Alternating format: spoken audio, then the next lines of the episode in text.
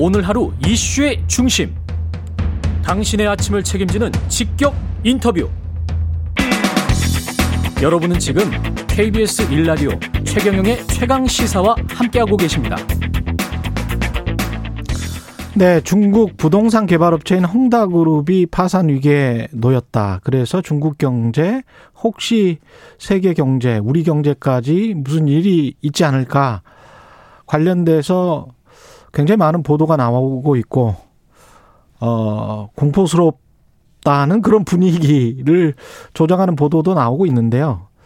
정밀하게 한번 따져보겠습니다. 중국 경제금융연구소 전병서 소장님 나와 계십니다. 안녕하십니까? 안녕하십니까? 예.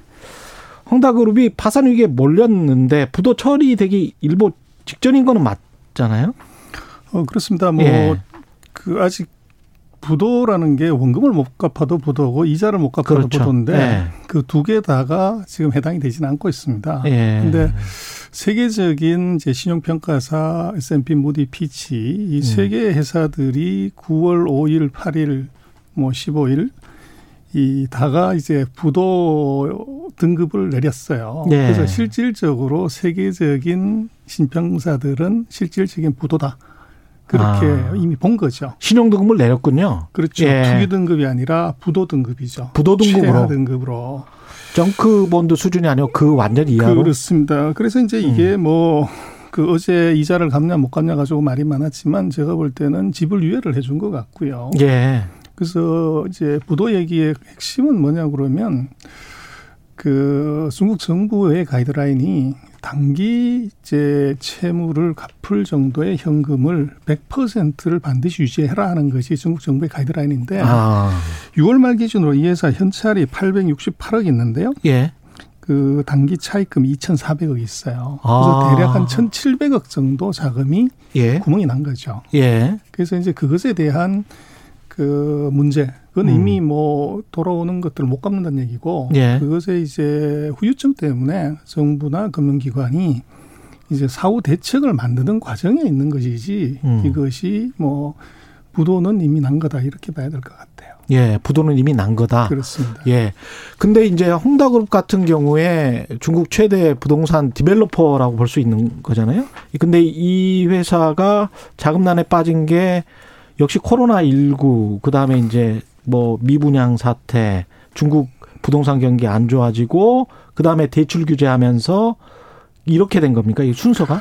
어, 뭐 결과적으로는 그게 보이는데요. 핵심은 예. 그게 아니고 그 흥다그룹 회장이 고속도로 역주행하다가 사고를 낸 겁니다. 고속도로 역주행하다 사고를 낸 거. 그렇습니다. 그래서 중국 정부가 2016년부터 이제 부동산 경기를 과열을 막으려고 예. 그래서 많이 들어본 얘기잖아요. 집은 거주하는 곳이지 투기하는 곳이 아니다. 예, 한국에서 많이 들어본 그렇습니다. 얘기죠. 그 얘기를 중국 정부가 하면서 예.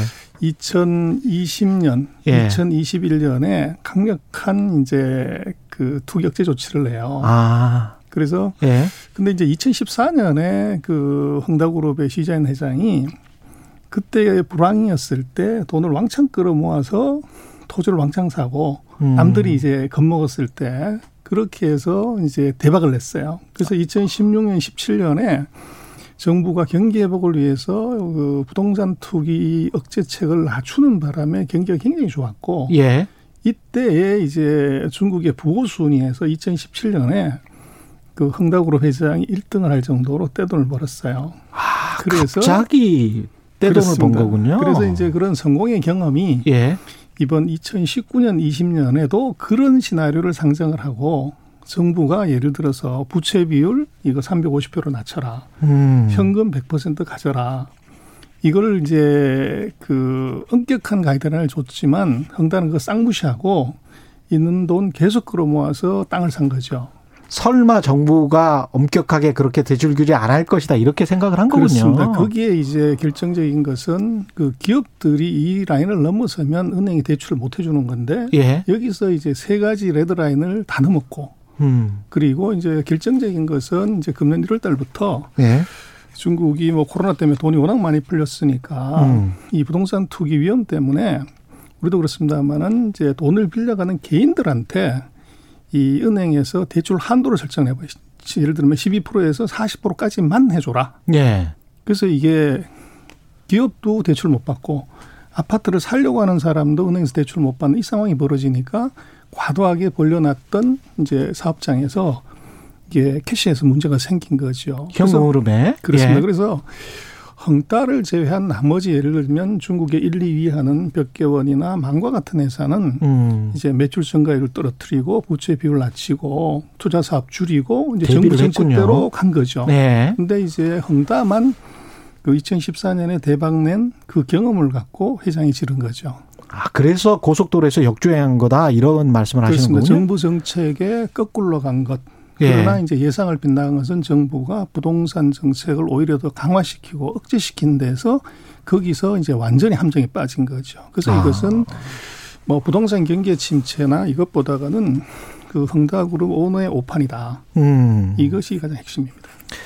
그렇다면 파장은 지금 말씀하신 대로 부도는 사실상 낮지만 한 그룹의 문제라면 그 파장은 언론이 막 이야기하는 것처럼 그 정도로 심한 것 같지는 않습니다. 그렇습니다. 이제 이게 상식선을 생각을 하면 예. 세계 3대 신평사가 다 부도 처리를 이제 할 정도 등급을 줬다고 하면 뭐 중국 금융기관 입장에 당연히 대출 채권 해소해야죠. 음. 근데 이거를 이 얘기가 나온 게 6월 달인데 예. 지금 석 달을 그냥 끌고 있어요. 음. 근데 그 이유는 뭐냐 그러면 이 회사의 이 은행 차입금은 뭐 이제 우리 시중의 언론에서는 300 몇 조가 부채가 있어 이게 터지면 뭐 그러지만 순수 차입금은 한 2조 원 중에서 한 5천억 정도밖에 안 돼요. 예.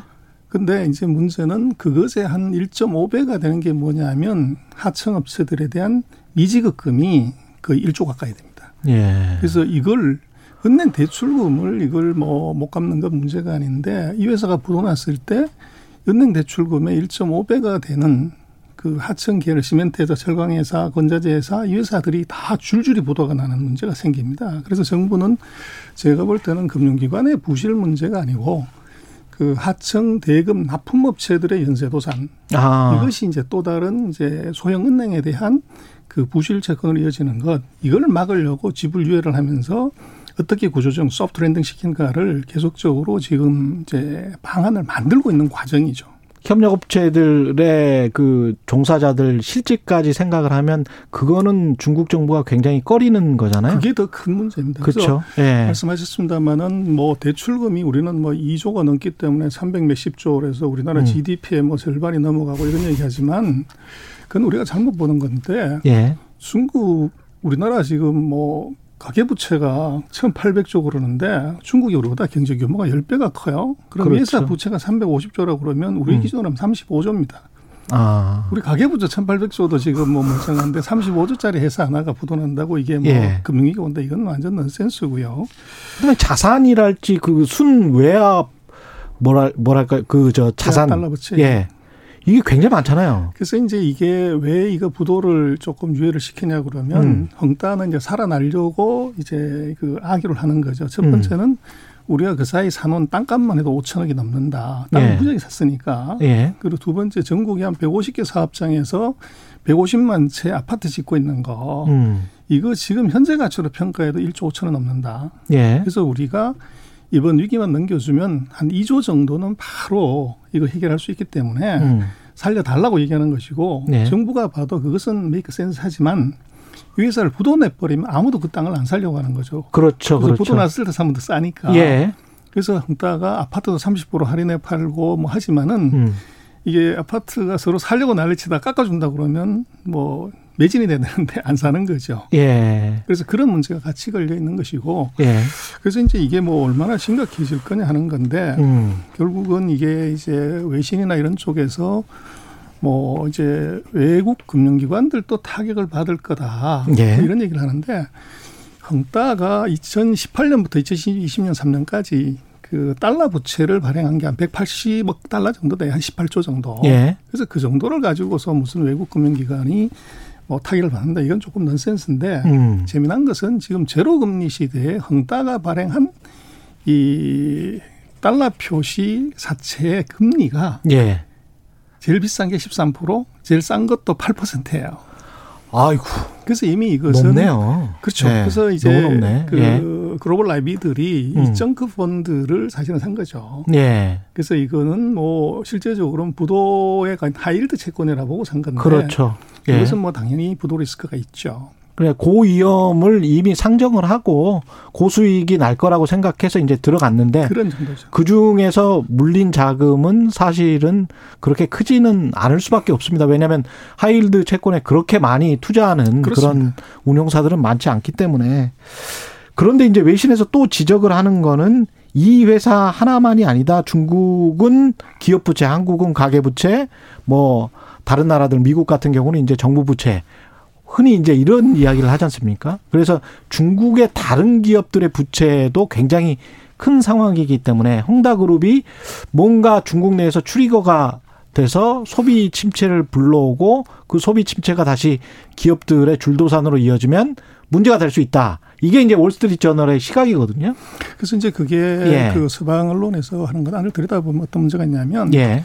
문제가 되는 것은 부동산 회사인데 음. 부동산 회사에 대해서 정부가 이제 만들어 놓은 가이드라인 현금이 단기부채 100% 이상 돼야 되고 부채 비율이 예를 들면 350이어야 되고 뭐 이런 세 가지 기준에 다 해당되는 회사를 보면 큰 회사는 이 헝따가 2번으로 걸렸고 예. 그리고 이제 4번에 이제 롱창 중국이라는 두 개 회사가 그 경고 사인에 들어가 있고요. 예. 정상적인 중국의 부동산 회사들은 그 경고 사인 다 밑에 있습니다. 음. 안정적으로 가고 있는. 그것은 이제 정부 정책에 따라서 디레버리징하고 자산 규모 줄이고 이제 사업장을 안 벌렸다는 거죠. 예. 그래서 이것이 부동산 업계 연, 그 연쇄적인 그래서 이 패턴이 헝다를 제외한 나머지 회사 이 회사들도 헝다를 따라가는 건 전혀 아니라는 거예요. 예. 그래서 그것이 부동산 업계 전체로 이게 전이되는 헝따가 어떻게 보면 트리거가 되고 샘플은 아니라는 거예요. 헝따가 예. 굉장히 예외적인 상황이고 아. 나머지 기업들은 정부 따라도 부채를 줄이고 현금을 확보했다는 거죠. 이거를 뒷받침할 만한 뭐 지표 숫자 같은 게 있을까요? 금리 추이랄지 뭐 이런 것들. 그래서 지금 이제 말씀하신 것처럼 뭐 중국의 신용위기, 금융위기, 또 업계 위기가 있다면 예. 가장 민감하게 반응하는 것은 단기금리죠. 그렇죠. 그래서 이제 상해 그 은행간 금리라든지 음. 7일물 이제 레포 금리 같은 건데 6월 달부터 이게 터졌지만 6월부터 지금 9월 23일까지 한 2에서 2.5% 사이에서 그대로 안정화되고 있습니다. 어. 전혀 금리에 큰 변화가 없어요. 예. 그래서 그것은 이제 서방 세계가 조금 오버하는 것이라고 보여지고 음. 그 웃기는 것은 이게 터진 건 중국 기업 하나가 터졌는데 예. 이게 홍콩하고 미국하고 유럽이 시장이 폭락을 해요. 그래서 이게 이게 무슨 일이냐 그러는데 그 이유가 예. 뭐냐 그러면 헝다 같은 경우는 이게 전부 다가 홍콩에 상장이 돼 있어 중국 본토에 상장돼 있는 게 없고 예. 그러다 보니까 헝다가 부도나면 누가 가장 크게 타격을 받냐 그러면 해외 투자가 타격을 받지 중국 본토 투자가들은 타격 받는 게 없어요. 그래서 예. 오히려 중국 본토는 크게 이제 공포 심리를 갖지 않아요. 아. 근데 또 이게 무슨 문제가 있냐 그러면 이제 헝다를 진짜 부도낼 거냐 이렇게 생각하지만 중국 정부가 이 민영기업 그 부도를 처리하는 방식을 보면 1단계로 자구 노력을 한다. 음. 자산 다 팔고 그래서 예. 안 되면 2단계로 들어가는 것이 지방 정부가 투입이 돼요. 예. 그래서 우리하고는 이해가 좀 다르지만 중국은 지방 정부 위기는 지방 정부가 주체적으로 해결한다 이렇게 돼 있어요. 아. 그래서 광동성 정부가 들어가게 되면 음. 이건 부도 안 낸다는 얘기예요. 아. 그래서 광동성 정부가 구조조정하고 자산 팔고 예. 사업부 분리하고 이런 걸 하고 음. 3단계는 뭐가 되냐면 그 지방성 정부가 안정화를 시키고 난 다음에 대주주 찾기를 합니다. 그래서 예. 첫 번째는 기존 대주주 지분을 소각해버리고 제3자를 이제 새로운 대주주로 모시는 거죠. 예. 그래서 주인 찾기를 하고 음. 그다음에 채권에 대해서는 이자를 못 갚으니까 일단 채무를 탕감을 해요. 50% 30%. 그다음번에 출자전을 해버리는 거죠. 우리 대우조선 했던 것처럼. 예. 그렇게 되면 주식이나 흥다에 주식이나 채권을 갖고 있는 외국인들은 첫 번째는 채권을 갖고 있으면 이제 부채 탕감에서 손실이 나는 거죠. 30% 50%. 그렇죠. 그 손실이 하나 있고 두 번째는 주식을 이것을 소액을 하지만 새로운 제3자가 들어오게 되면 3자 배정 유상증자 자본금 100억인데 이것이 외국 그 새로운 대주주가 100억을 갖고 들어오면 기존에 있는 이제 주주들은 지분율이 그만큼 떨어지는 거죠. 음. 그래서 물량 압박이 같이 생깁니다. 예. 주식이나 채권을 가진 모든 투자가들이 이 중국식 구조조정에 들어가면 다 크게 손해를 보는 구조예요. 음. 그러다 보니까 이제 이 미국하고 홍콩의 투자가들이 크게 공포를 느끼는 것이고 예. 또 중국 시장은 뭐 이 투자가가 없으니까 음. 저는 거기에 이제 영향을 안 받는 것이죠. 아, 시간이 정말 아쉬운데요. 지금 한 4, 50초밖에 안 남았는데 정말 시간이 아쉽습니다. 국내 금융시장이나 주식시장은 별다른 사실은 반응을 안 하고 있거든요. 큰 영향이 없다고 봐야 돼요. 예. 중국 내부의 일이고 그것이 부동산 시장에서 중국에서 흥따가 4% 정도밖에 안 돼요. 음. 그리고 지금 뭐 여러 가지 얘기지만 중국 전체 대출의 0.2%, 은행 대출의 0.3% 정도가 되는 것이 흥따가 가진 부채 규모예요. 예. 그 정도 가지고서 중국의 뭐 경제가 흔들린다, 금융이 흔들린다 이건 넌센스고, 음. 우리 같은 경우는 뭐 흥따하고 직접적인 연관성이 전혀 없죠. 아, 그래서 우리가 뭐 그렇군요. 뭐 건설회사한테 뭘 투자하는 것은 아니기 때문에 그래서 예. 조금 과장되게 서방 언론의 보도에 너무 이제 흔들리지 말라. 예. 전, 반응을 예. 전병서 중국 경제금융연구소 소장이었습니다.